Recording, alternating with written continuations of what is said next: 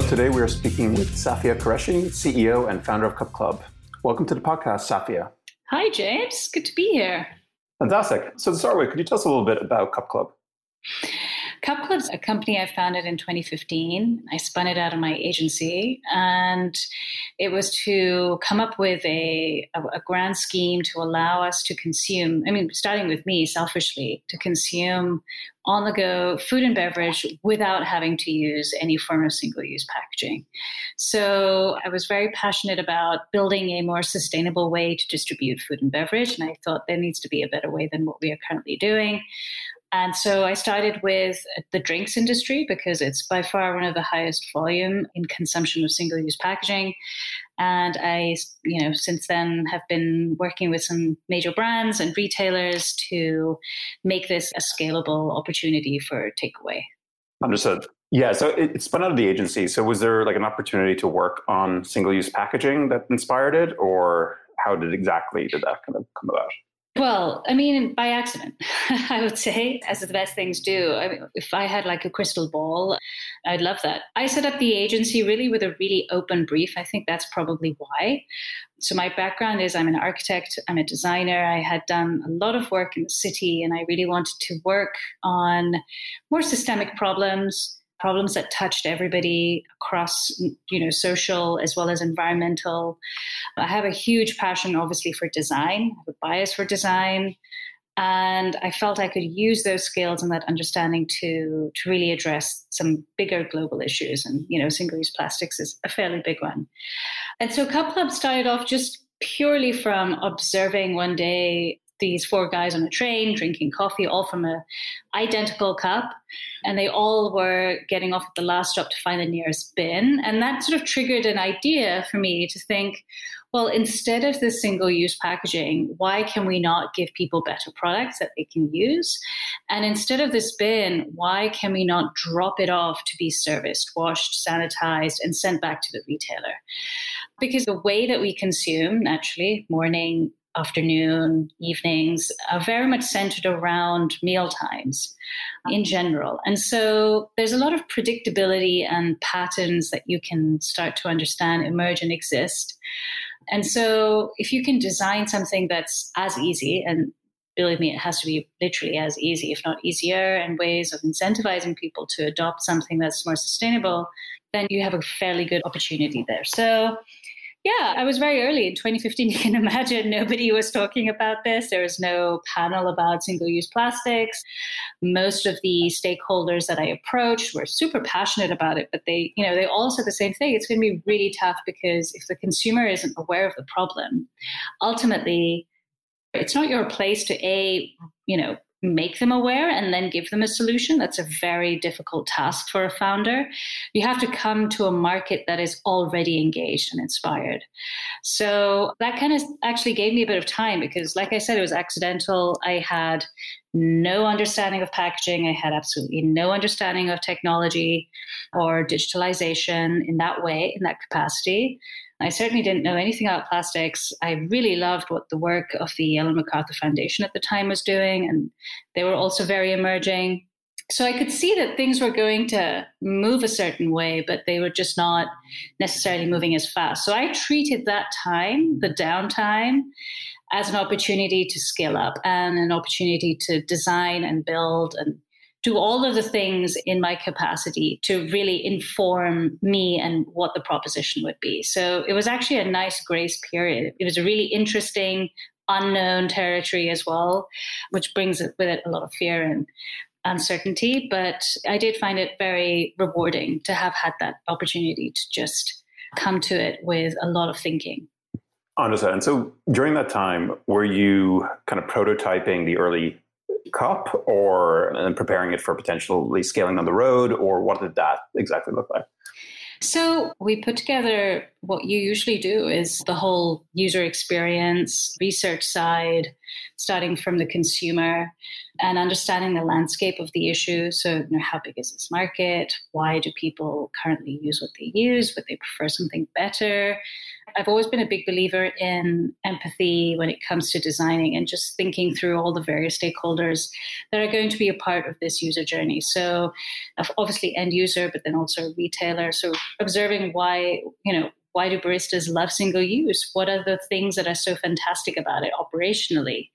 And really sort of not trying to ignore those points because they work. And this is a, a very well developed industry around certain products.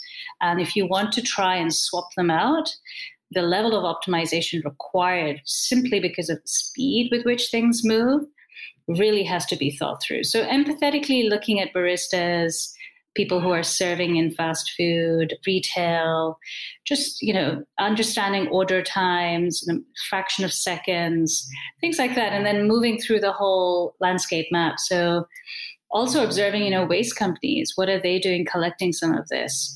What is their investment in this? So if something like Cup Club was to come around, what would be their reaction? You know, there are enablers and there are businesses that will challenge you along the way as well. So there's a lot of consideration to be made. And of course, if you're, I'm an architect, so I'm very well versed with working with people who don't want to be in the same room. Quite usually, you know, planners, engineers. They want to put that pillar down in the middle of the beautiful design, right? Yeah, I mean, everyone's trying to make sure that the form of their vision is a accepted but then implemented. And so you know everyone's coming at this with their own vested interests. And usually the architect is trying to balance all the voices in the room because our ultimate aim is to design for well-being. So you know we want to make beautiful spaces. We want to make you know people healthy environments healthy. You know that's our aim. So bringing everybody together in that common vision is something that we're used to, but this is, of course, different moving parts, which I had to understand a bit better. Understood. And so, in terms of getting that understanding, were you like sitting in the likes of a Starbucks and taking notes and with, with a stopwatch kind of thing? Absolutely. I actually put a really interesting team together in the early stages to kind of just research very thoroughly for the first six weeks. For six to eight weeks, we synthesized all of these observations, and this is across all of the stakeholders then we actually culminated in producing some samples and test products that we then put into the London Design Festival and invited in public to come and see it and give us their feedback. So we wanted to engage people with this idea, this concept, and in real time just see, you know, what are their reactions, not giving them a lot of time or information, just confronting them with something. Oh, we've got another option here. Would you like? So we did actually this pop up where you could get takeaway without single use. And we just, you know, kept going at this and observing things like, I mean, there's data points that you find which are very hard to understand from a cultural perspective because as long as you you design a product around a culture movement, you simply will be able to ride along this wave. But identifying that culture and the nuance is something that requires a lot of observation. So you do that very quietly. It's harder to get that sort of data if you've put people in a room and paid them or if you've prepared them with some material, they'll come at it with certain biases, or they'll say things like, Of course, I'll be willing to pay five pounds extra for this subscription. And then the ultimate answer is no, I'll be willing to pay five pounds for an additional subscription. So, yeah, there's a lot of those aspects to understand.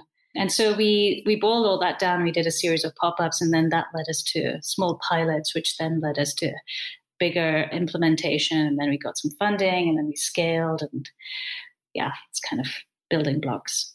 Understood. And then you, you, mentioned four or five years ago, you know, this was not really top of a lot of people's mind. What are the major changes you've seen in the last five years? Is it mostly driven by the consumer or the large enterprises? That's a very good question. So, I mean, it takes a village, I would say, in the same way. So, if you think of it from the highest level with the Ellen MacArthur Foundation setting a really interesting vision for the circular economy, and then you you come down to so that's kind of the more NGO specific. NGOs have been talking about this for many, many decades, but we had one that was dedicated specifically around optimization of products, reusability.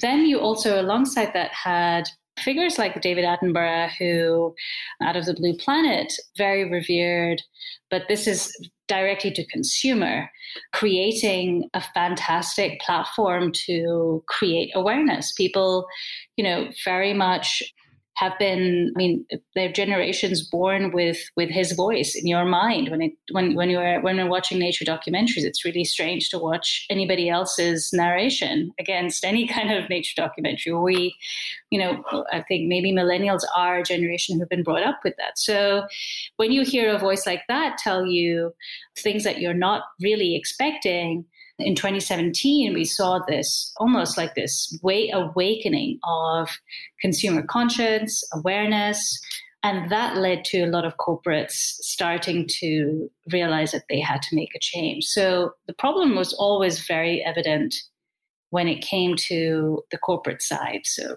every business operating in this space was very fully aware of recycling rates, pollution crisis.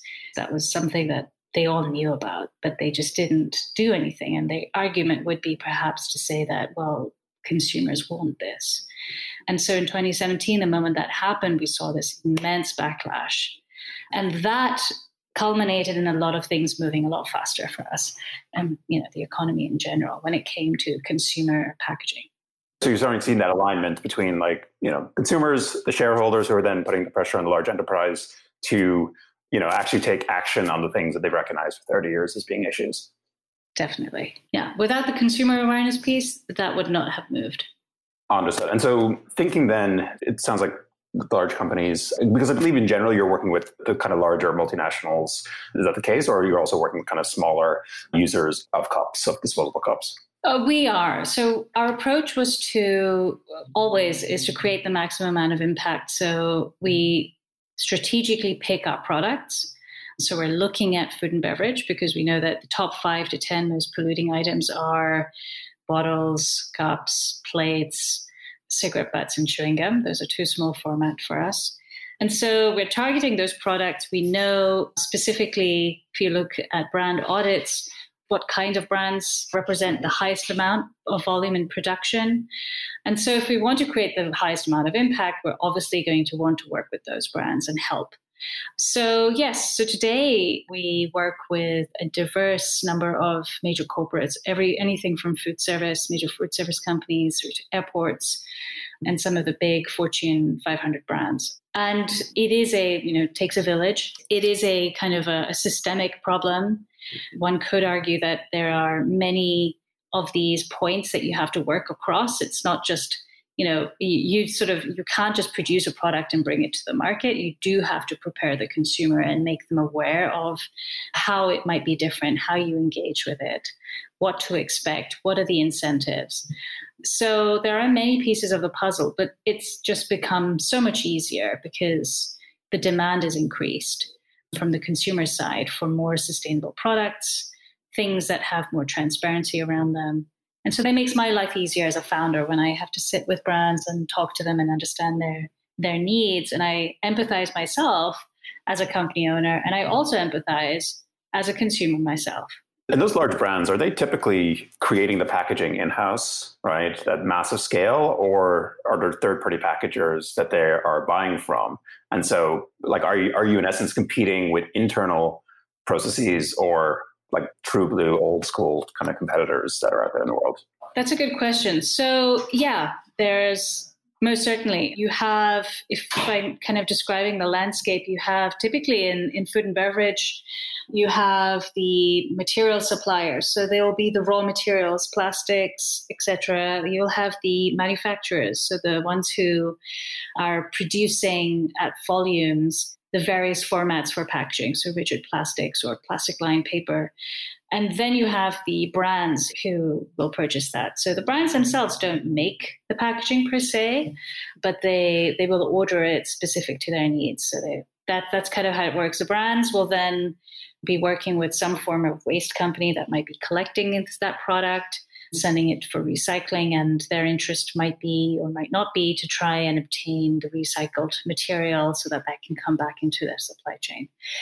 And then mixed in the middle sometimes are distributors who might be moving the product from the manufacturers to retailers depending on their size. So that's kind of like the linear economy. Business like us come along and we say to a retailer or a brand, we're saying, okay, we're going to produce a fraction of the products because they're going to be in reuse.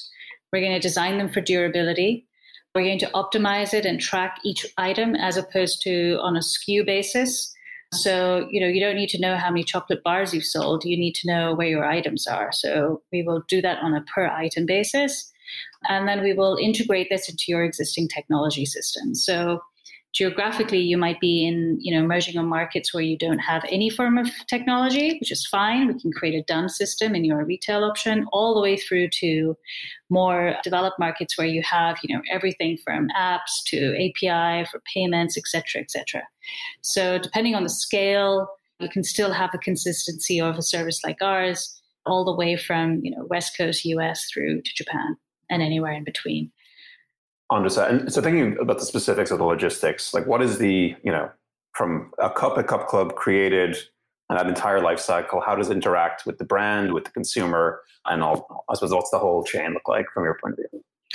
So products are manufactured and distributed depending on region. So if it's uh, UK and US, those are the two areas for operations beverage containers of varying sizes. So we have everything from eight ounce up to 20 ounce.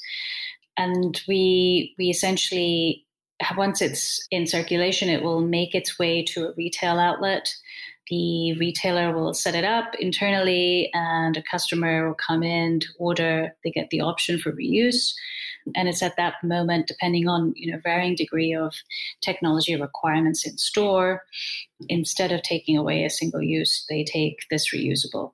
When they're finished they drop it back to any of the drop points network that we are servicing across the city those are usually in stores or entrance to major public banks or airports, for example.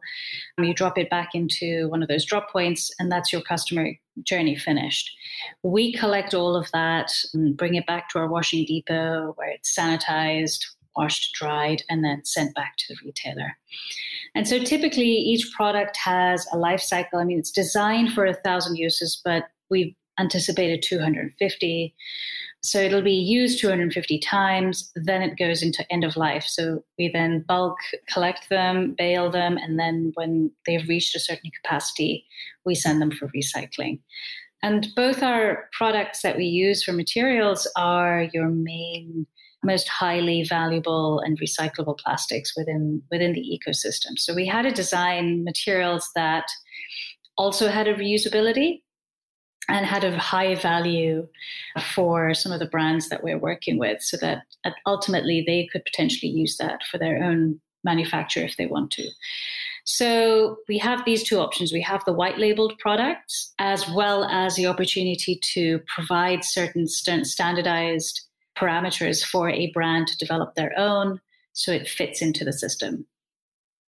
Understood. And the the cups themselves, they can handle, you know, hot, cold temperatures. Yes. There's no kind of restrictions on that. You can use it for your, you know, your espresso, etc. Yeah. No, it works either ways. So they're they're very versatile. They're very lightweight. We had to think about inclusivity. So we had to pick materials that were, you know, with liquid. If you imagine having to carry them around town, they need to be pretty lightweight so that there are no restrictions for people. And we also try and avoid putting deposits on products because we find that that becomes a, an emotion, well, a psychological barrier to buying things. If you feel that the pricing is significantly higher on a per item basis, even if you know you might get that deposit back, it can sometimes affect your your buying capacity. So there, there are ways that we do that. We use tracking information so that you can just save payment, and if you don't return it, we can take that cost from you later on. So it's essentially no deposit required whatsoever, and it's a free service. Understood. So is it the consumer that pays for the cup or the the brand? The brand. Fantastic. So you're avoiding a lot of the problems where you're trying to get mass consumer adoption of a particular kind of sustainability practice. Yes. And also, I mean, the thing is, like, ultimately, it's the brand that needs to shift their targets to zero waste. So designing this solution for them is what they are looking for. They want everybody's got different timelines that are set up some are 2025 some are 2030 and so we would we would sit with them and say well what is your brief what are your requirements let's put this into your supply chain and scale this operation for you so that the consumer just walks in. They don't they don't have anything else to prepare for. They just get given an option. In the same way as, you know, takeout or dining, just get given the option there. Oh, Understood. And looking at your website, you actually put up your sustainability report from a couple, couple years ago, and I absolutely love the transparency. I mean, I think you know. Public being more more transparent than very large multinationals who have you know 200 people in their sustainability team. So we're going to ask a couple of questions around that. So you mentioned it's about 200 reuses. Around like how many reuses does it kind of meet the same carbon impact of disposable cups?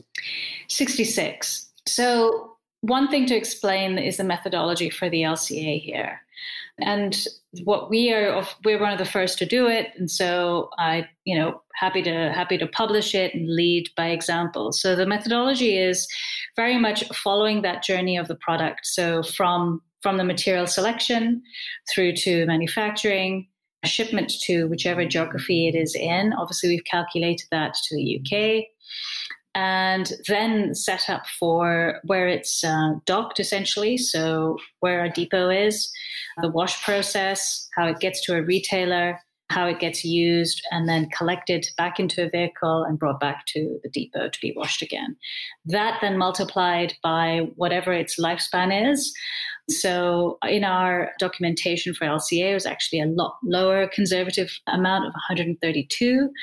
So it's that entire journey times 132, and then it's end of life. So that includes your mechanical and chemical processing back to material.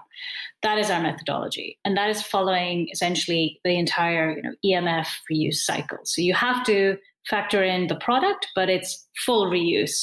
And that's how you get to a 66 break even for our product when you compare it to the equivalent that it's offsetting. And the equivalents are a number of different ones. So one is plastic lined paper, which you see in abundance for any form of drinks or liquids. Then also a plant based liner instead of plastic. So there are many examples I'm sure you're aware of. And then the third was also actually to look at ceramics. So in slightly smaller volumes, you can see comparisons to that. So that's how we then calculated the equivalent of the number of uses for a single use. So if it's 132 reuses, it's 132 equivalent of those single use. Then you compare the data out of those two, then you see where the break even is. Where those two lines cross is the break even, which for us is 66. After 66, we're saving on carbon. If you break it down on a per use basis, we use 50% less CO2. And so once we get a lot of these operations up, we already are able to share the data on savings for CO2, energy, paper, plastic, waste, water with customers because we've essentially calculated on a per use basis what the saving is out of that 132. So we've turned it into a single unit metric, which aggregates. So if they're, you know, ordering 50,000 units a day, 50,000 multiplied by that single unit will tell them how much they're saving. Understood. And a lot of these large companies have made these, you know, decarbonization of their supply chain by X dates, and these kind of numbers can help them reach those kind of goals. Understood. And then in terms of, so you mentioned that it sounds like the, the manufacturing for at least the UK supply is happening in the UK. I know you have some pretty large like trials setting up in the west coast of the US, I believe. Is that similarly going to be kind of localized manufacturing? No. So our manufacturing, we we started in the UK, we moved it to China. We tested the impact of production where it was. It made a marginal 0.1 uh, change because the vast majority of your impact in this space in reusability is around servicing. And when you want to break down servicing further between sanitization, washing, and logistics, so delivery and redistribution, it's the washing that uses up the most energy because of the water. So optimizing anything means optimizing the washing. And of course, geographically, we we don't put anything onto air freight because that's yeah you're, you're finished. It's just non-starter. So we put everything on ship and cargo. So we manufacture from China. It'll go to its destination. We set up our washing depot with the same methodology of service zone as we do with any city. So the Bay Area, the entire Bay Area, we can service with our hub in Milpitas. And if you know the Bay Area, Milpitas is like, you know, kind of at the bottom of the U and the rest of it just goes up on both sides. So this is how we've kind of developed our methodology so that we can have a comparative impact and understand and know what that looks like anywhere we go. Understood. And then could you tell me a little bit about that, some of those big trials? Because again, it sounds like very UK focused, but I think there was some big moves into the US in the last six months. Yeah, it's been super hectic and very exciting. So we have been, we were selected as one out of like four to 500 businesses globally by the NextGen Consortium brand. So that includes Starbucks, McDonald's, Coke, Yum Brands, Nestle, and Wendy's. I have to say all of them, by the way. Been I've been told. Can't no exclude anyone. So turns out into a big a bit of a mouthful at the end of it.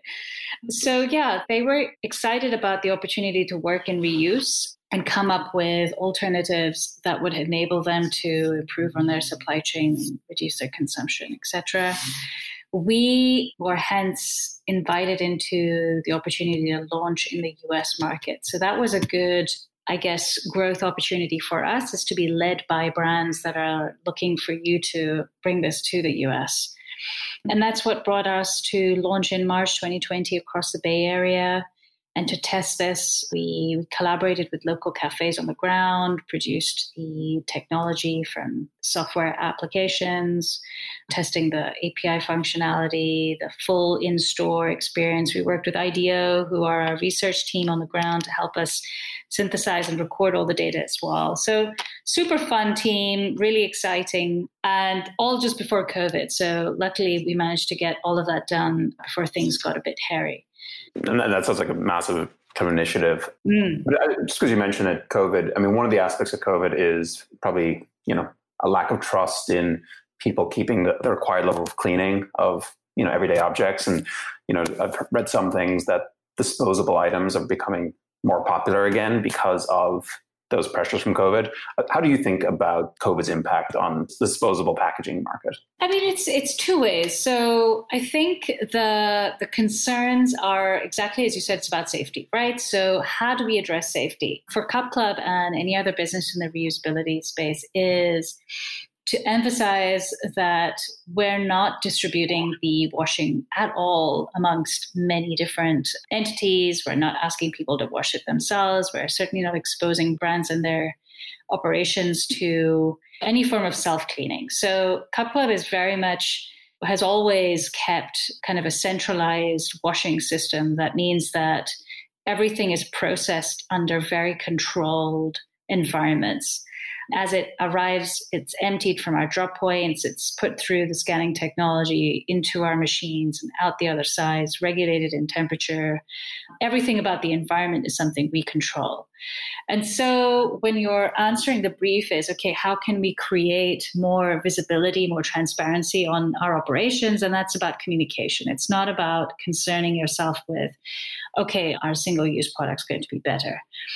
So we immediately just doubled down on some of those points. That's how we reacted to it. We we thought, okay, well, we've always been doing this, but it's maybe this is the right time to to let people know on what those measures look like and just visualizing it for them. So, you know, the less mystery around these things, the better. So that's what we did, which worked. And significantly, I mean, we've heard from scientists now across globally signing papers on reuse and how, if it is being done properly, there's absolutely no concern with it being something that might not be safe. So I think it's it's more a matter of perception, and perception is very much predicated on how much or how little information someone has about something. So just the more you detail, the more you visualize it for someone, I think that perception or the you know the way that you that you might make your decisions will change. That makes sense. And I suppose on the other kind of level, you have a lot of communities that are starting to ban disposable items like straws, is like the big classic one. What are your views on that? Do you think that there will be just mass banning of disposable items at some point in the future?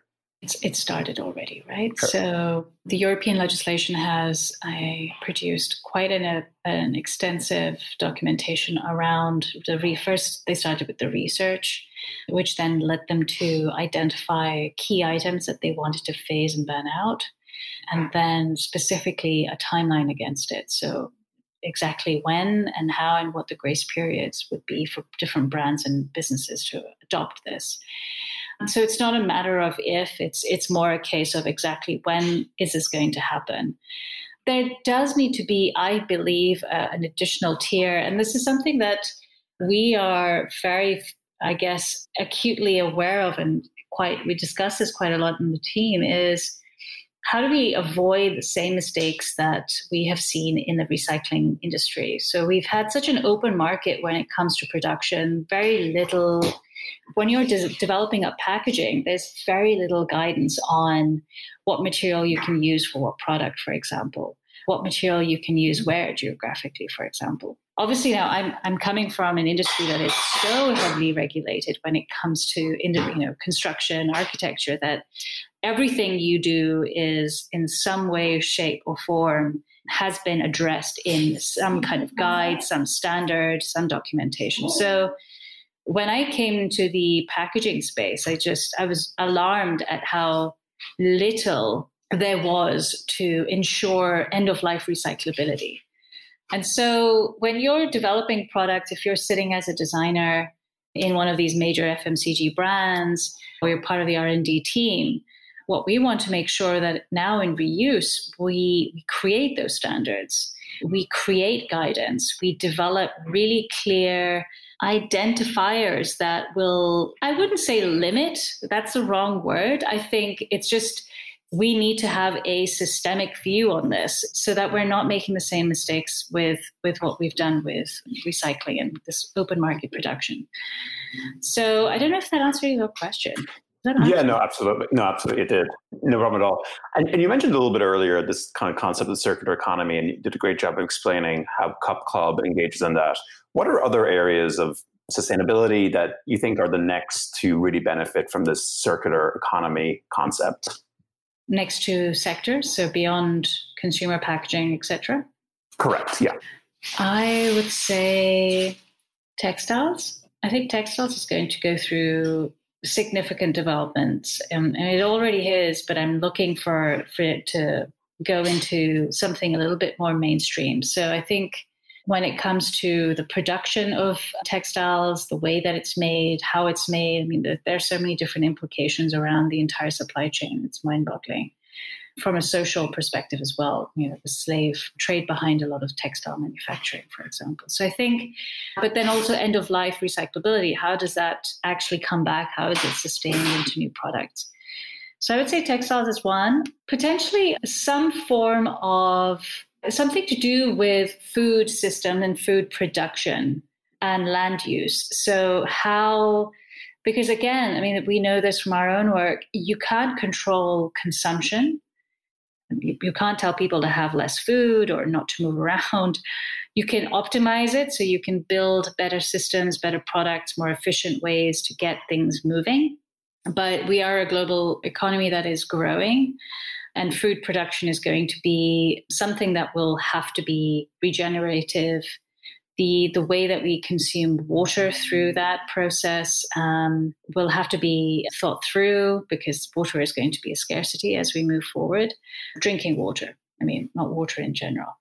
So I think those would be my two areas that I would uh, expect there to be further developments to implement. Yeah, that makes a lot of sense to me. I mean, we're already seeing a lot of the supply chain tracking already occurring in, in boat fashion as well as uh, agriculture. Um, it's still probably 10 years behind where it should be, but I've definitely talked to a couple of people in that space and it, it's pretty exciting. Yeah. Just before we finish up here, you know, you mentioned your background in architecture and design and how that has informed your kind of work on Cup Club and, and your other projects. How does your uh, growing up in London and, and living in London affect your kind of approach to things? That's a good question. Maybe the thing about being an architect specifically in London is that we have one of the, well, certainly up until this point, we've had some of the best people coming through institutions, schooling, and then practice. So if you think of the likes of you know Zaha Hadid, late Zaha Hadid, you have all the European, amazing European architects, Rem Koolhaas, Foster and Partners. You have um, a number of excellent candidates who have contributed to thinking about cities and development. So not just, you know, buildings, but the fabric of how we move, master planning, what's needed, what does a future look like.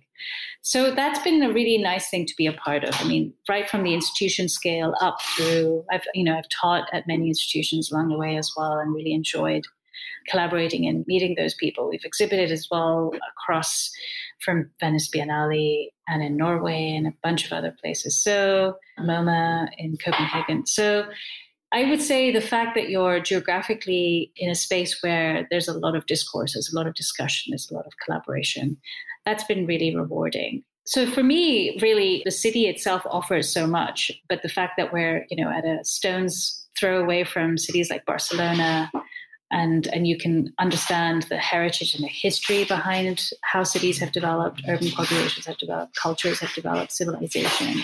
That's good to have as a sort of a building block to your understanding of design. So I, I would, yeah, I definitely have been pretty lucky with having that context. New York is one of my favorite US cities, but New York is very different to a lot of the other US cities. It's probably one of the few ones, for example, that works when it comes to just getting around, being able to move without a car. Whereas most US cities, you just you can't really operate without one. So for me, that's like one of the most amazing cities as an example of of one that's super, you know, on, on many levels has has has really developed up to to a high level of uh, operations. That makes sense. Yeah, and uh, definitely echo that. You know, even just the design principles of a transit and walking orientated space versus car related space, you know, so, so different. Totally. Yeah. So yeah, th- this has been great. I really loved kind of learning about Cup Club. Safia, is there anything that I should have asked you about but did not? You've done a brilliant job. I felt like I've done so much talking. You've you haven't done enough. I should probably ask you a couple of questions. I mean, where would you like to see Cup Club in the next couple of years? Yeah, no, I, I think that's that's a great question. One of the things I love about the concept is again this localization, right? This the cleaning, the pickup. You have this circular economy kind of occurring on a very local basis, right? And so one of the things I see a lot in sustainability is trying to connect people to closer to them supply chains. And I think that's like a really kind of powerful element. Uh, we didn't really talk about it, but I believe you also have an app that you can kind of see where the kind of drop off spaces are. And I think if people feel that they are integrated locally into sustainability efforts, they're more likely to actually engage and, and care. And so I think as we're seeing an app uh, and there's, you know, 2000 cup club locations within, you know, a few blocks, that's kind of one direction. I also think just in general, you started with cups. Um, you know, there's a lot of different types of disposable packaging that could be yes. Uh, you know, moved yeah. into these other spaces. So. And there are. So we, I mean, there's different ways of scaling reuse. We wanted to understand and build a methodology for one vertical first. So get get to a point where we we tested it through the whole system, understood the commercial requirements and scalability requirements, consumer requirements, retail, and be able to get very comfortable with one vertical before moving that methodology into others. So stay tuned there is more there's more to come on that. We're, we're expanding into new product categories. It's going to be very exciting and there's a little bit of a rebrand that's going to happen as an effect of that. So i'm glad we we yeah glad you brought that up. That's in the pipeline. Amazing. Well let's leave it yeah. there. That's a great one to leave it on and uh, thank you for your time Safia and best of luck with Cup Club. Thank you so much. Speak soon